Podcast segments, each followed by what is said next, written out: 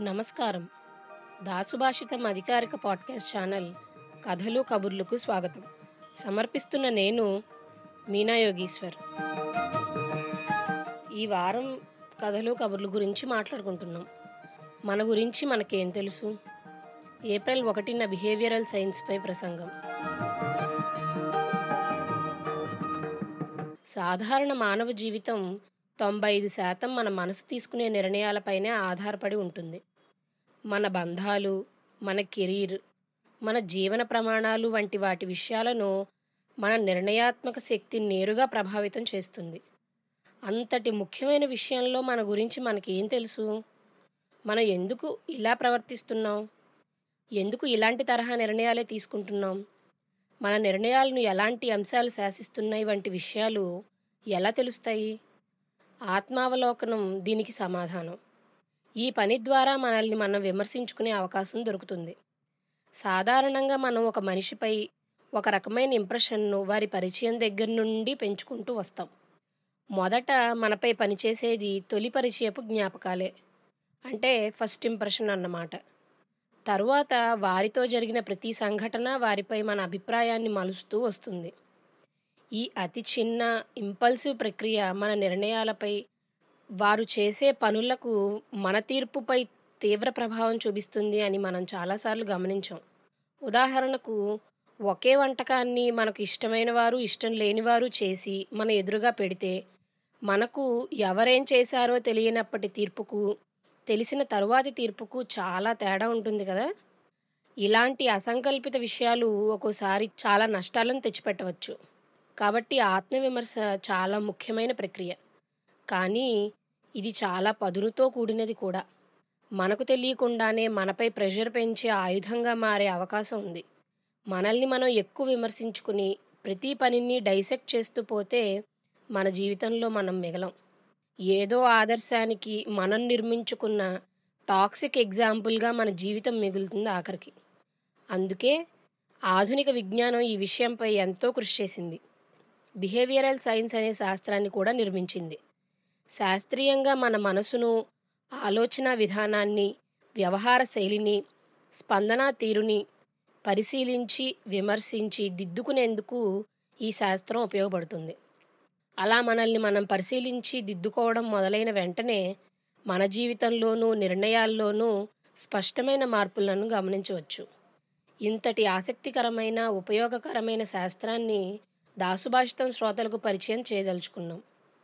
దాసుభాషితం ప్రసంగాలలో భాగంగా ఏప్రిల్ మొదటి శనివారం అయిన ఒకటో తేదీ ఉదయం పదకొండు గంటలకు అశోకా విశ్వవిద్యాలయంలో behavioural science professor Shri Pavan Mamidi గారిని దాసుభాషితం సభ్యులకు ఒక ఓవర్వ్యూ ఇవ్వమని అభ్యర్థించాం. శ్రీ పవన్ బిహేవియరల్ సైన్స్ రంగంలో సుప్రసిద్ధులు నిష్ణాతులు. అయితే దాసుభాషితం సభ్యుల్ని దృష్టిలో ఉంచుకుని ప్రసంగం రూపొందించాలని అనుకున్నాం. అందుకే దాసుభాషితం జీవితకాల సభ్యులకు ఒక గూగుల్ ఫామ్ను నింపమని మెయిల్ చేశాం.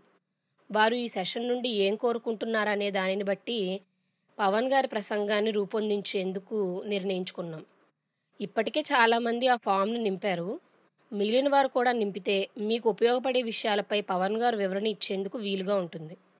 ఈ ప్రసంగాలు దాసుభాషితం జీవితకాల సభ్యులకు ప్రత్యేకం కాబట్టి ఈ మీటింగ్లో సభ్యులందరూ పాల్గొనవచ్చు. మిగిలిన వారి కోసం ఇంతకు ముందు వీడియోలానే దీన్ని కూడా యూట్యూబ్లో దాసుభాషితం ఛానల్లో అప్లోడ్ చేస్తాం. ఎయిర్పోర్ట్ విశ్లేషణ. మనిషి మనుగడకు ఒక సార్థకత ఉంటుంది. అది గ్రహించక చిన్న చిన్న విషయాలకే జీవితాన్ని ముగించేద్దాం అనుకోవడం మనలో చాలా మందిలో కనిపించే ఒక దురదృష్టకరమైన లక్షణం. కొంతమంది తమ జీవితాన్నే కాక పక్కవారి జీవితాన్ని కూడా చాలా సులభంగా చూస్తారు. మరికొందరు అందరి కష్టాలను తనవిగా భావించి జీవితంపై గౌరవం కలిగి ఉంటారు. కానీ ప్రతివారి జీవితాన్ని సమూలంగా మార్చే సంఘటన ఒకటి జరిగినప్పుడు ఎవరు ఎలా ప్రవర్తిస్తారు ఎలాంటి నిర్ణయాలు తీసుకుంటారు ఎలా స్పందిస్తారు అనే దాన్ని బట్టి వారి మిగిలిన జీవితం వారితో ముడిపడిన వారి జీవితం కూడా ఆధారపడి ఉంటుంది. అమెరికాలోని ఒక విమానాశ్రయంలో కొన్ని గంటల వ్యవధిలో జరిగిన కథే ఈ నవల. సస్పెన్స్ రాయడంలో దిట్ట అయిన రచయిత ఆర్థర్ హేలీ రాసిన ఈ నవల పరుగులు పెట్టిస్తుంది అనడం అతిశయోక్తి కాదు. ఒక విమానపు పైలట్ ఎయిర్ హోస్టెస్ కొందరు ప్రయాణికులు ఒక అనుమానితుడు ఆ విమానాశ్రయపు అధికారి రేడార్ అధికారుల మధ్య జరిగే ఈ కథ ప్రతిక్షణం ఉత్కంఠతో సాగుతుంది. ఇందరి పాత్రల జీవితాలను జీవితం పట్ల దృక్పథాన్ని శాశ్వతంగా మార్చేసిన సంఘటన ఏమిటి అనేది తెలియాలి అంటే ఈ నవలపై ప్రముఖ రచయిత్రి కాలమిస్ట్ శ్రీమతి మాలతీ చందూర్ రాసిన విశ్లేషణ వినాల్సిందే. ఒక అనివార్య ఘటన జరిగినప్పుడు మానవులు ప్రతిస్పందించే తీరు ఎదుర్కొనే విధానం ఎలా ఉంటుందో తెలిపే ఆసక్తికరమైన విషయాన్ని ఈ నవలా విశ్లేషణలో తెలుసుకుందాం. ఇవండి ఈ వారం కథలు కబుర్లు. వచ్చే వారం కథలు కబుర్లలో మళ్ళీ మిమ్మల్ని కలుసుకుంటాను. అప్పటి వరకు నమస్కారం. ఇట్లు మీ మీనా యోగీశ్వర్ ఈ శీర్షికలోని అన్ని భాగాలను వినడానికి దాసు భాషితం యాప్ను ఇప్పుడే డౌన్లోడ్ చేసుకోండి. లింకు డిస్క్రిప్షన్లో ఉంది. ప్రపంచవ్యాప్తంగా తెలుగువారు ఇష్టపడే అతిపెద్ద తెలుగు శ్రవణ పుస్తకాల యాప్ దాసు భాషితం. ఎంతో ఉచిత కాంటెంట్తో పాటు సాహిత్యం సైన్స్ అద్వైతం ద్వారా వ్యక్తిగత వృత్తిపర ఆధ్యాత్మిక ఎదుగుదలకు సోపానం కావడం దాసు భాషితం ప్రత్యేకత. మరిన్ని మంచి శ్రవణ పుస్తకాల కోసం దాసుభాష్తం యాప్ను Google play store Apple app స్టోర్ల నుండి నేడే డౌన్లోడ్ చేసుకోండి.